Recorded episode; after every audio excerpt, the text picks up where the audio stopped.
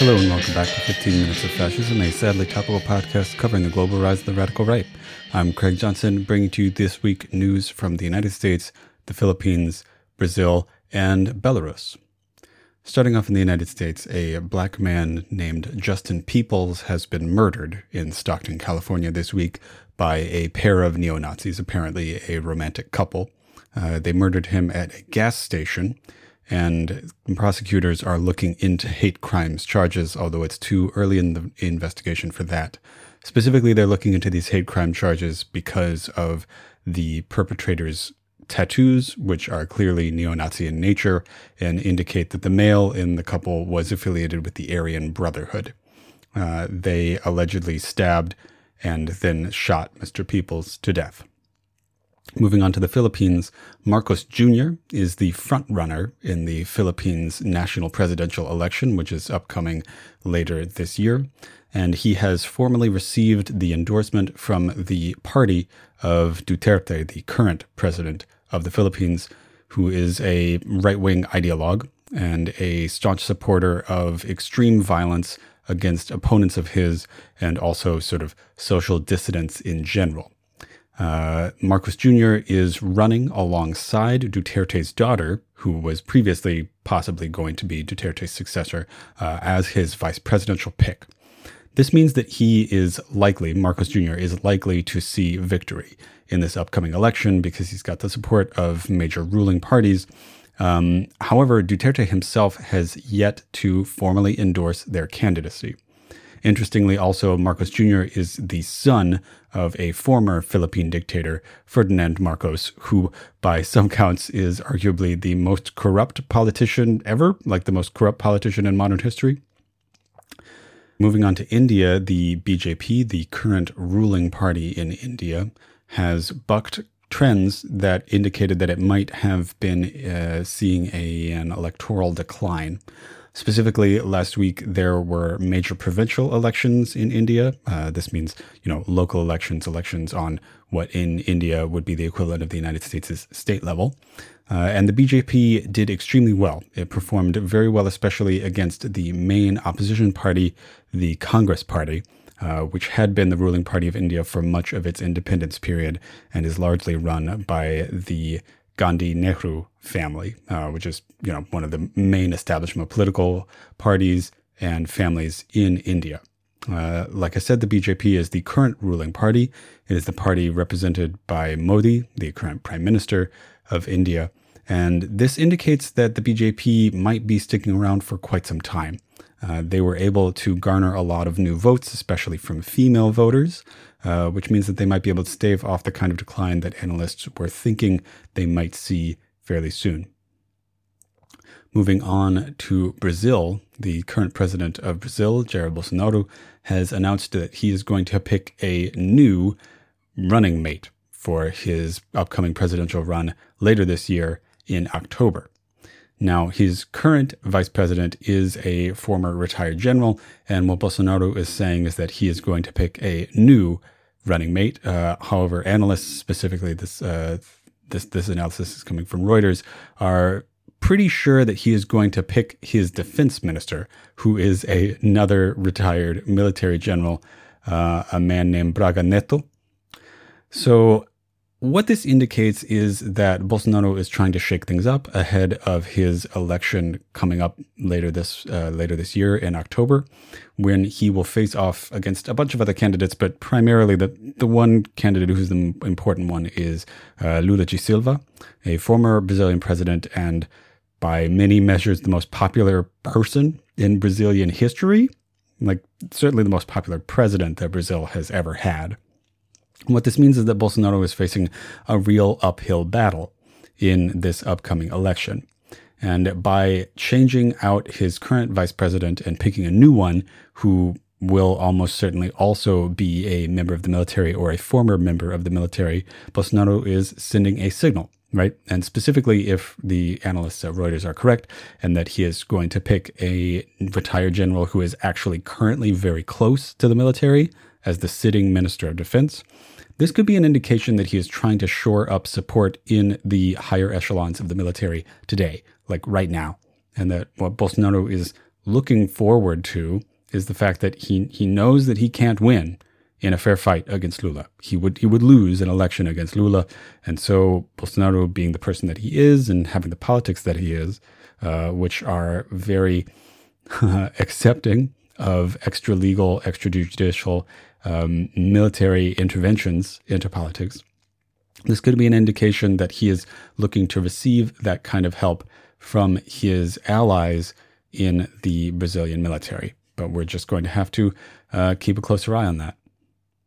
Moving back to the United States, we have more convictions for people's involvement in the uh, invasion of the Capitol building during the counting of the Electoral College votes last year on January 6th. Uh, the founder of one of the f- funnier named Trump organizations, Cowboys for Trump, um, is the second person to actually face trial uh, for his involvements in the coup, and also the second person to be convicted.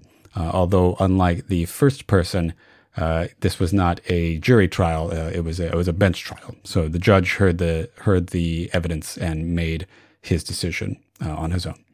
Uh, this person's name is Griffin, uh, the founder of the Cowboys for Trump, and he's also, you know, he's only the second person to face trial for the coup, but he, he is the first elected official to face trial for the coup. Uh, he is a sitting county commissioner uh, at a county in New Mexico. Uh, he was accused of getting close to Mike Pence uh, and of trying to, you know, prevent the government from inaugurating a new president. Uh, specifically, what he did was he tried to start a prayer group at the coup. He claims that he didn't know that Pence was there or that Pence was anywhere close to him, uh, but the judge did not buy this.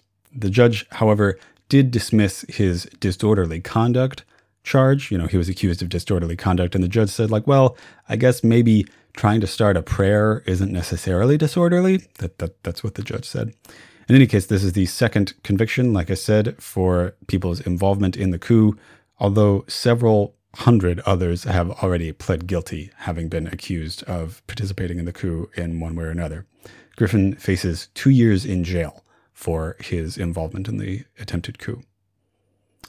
Additionally, a different suspect, uh, a person suspected of involvement in the attempted coup last year, Evan Neumann, has made the news because he, well, he fled to Europe last year to try to avoid prosecution in the United States and sort of bopped around into various countries trying to avoid extradition and being found by, you know, military and the investigations in Europe.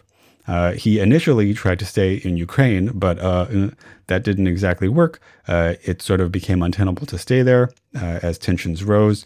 Uh, he left Ukraine prior to Putin's invasion of Ukraine last month and has now settled, apparently, somewhat permanently, in Belarus, where he has, he has been granted political refugee status by the government of Belarus. So this is a, you know, somebody accused of the of like trying to stop a legitimate presidential electoral count in the United States, and he is now a registered political refugee in uh, Belarus. Neumann ha- was specifically accused of assaulting two police officers, specifically punching them, and also using a metal fence, like like one of those anti-riot barricades that the police put up, as a weapon to ram other police officers. Uh, so th- this is what he's been accused of. He claims that that isn't true, but he's never seen trial for it because, you know, he fled the country. Recall that the leader of Belarus, uh, Lukashenko, is arguably the last, like, just dictator in Europe. Lukashenko has a pretty big stranglehold on the politics of his country, Belarus, and he is also a literal Putin puppet. Uh, Belarus has been involved in the invasion of Ukraine and has sided with Russia on almost every major geopolitical question in the last several years, uh, certainly since Lukashenko has been in power. And so uh, this is an interesting wrinkle here. You know, it's questionable about how exactly that relates to Putin's relationship to the extreme right wing in the United States or the rest of the world. Uh, but those are details that we're going to have to tease out as they come. Finally, going to close out this week as I do every week with See You in Hell, a segment celebrating the deaths of prominent right wing figures in history. This week, we got two examples for you. One is from Hungary in the United States, and the other one is from the United States and is actually very contemporary. The first is a man named Laszlo Pasztor, uh, who actually died last week, but is important enough to note.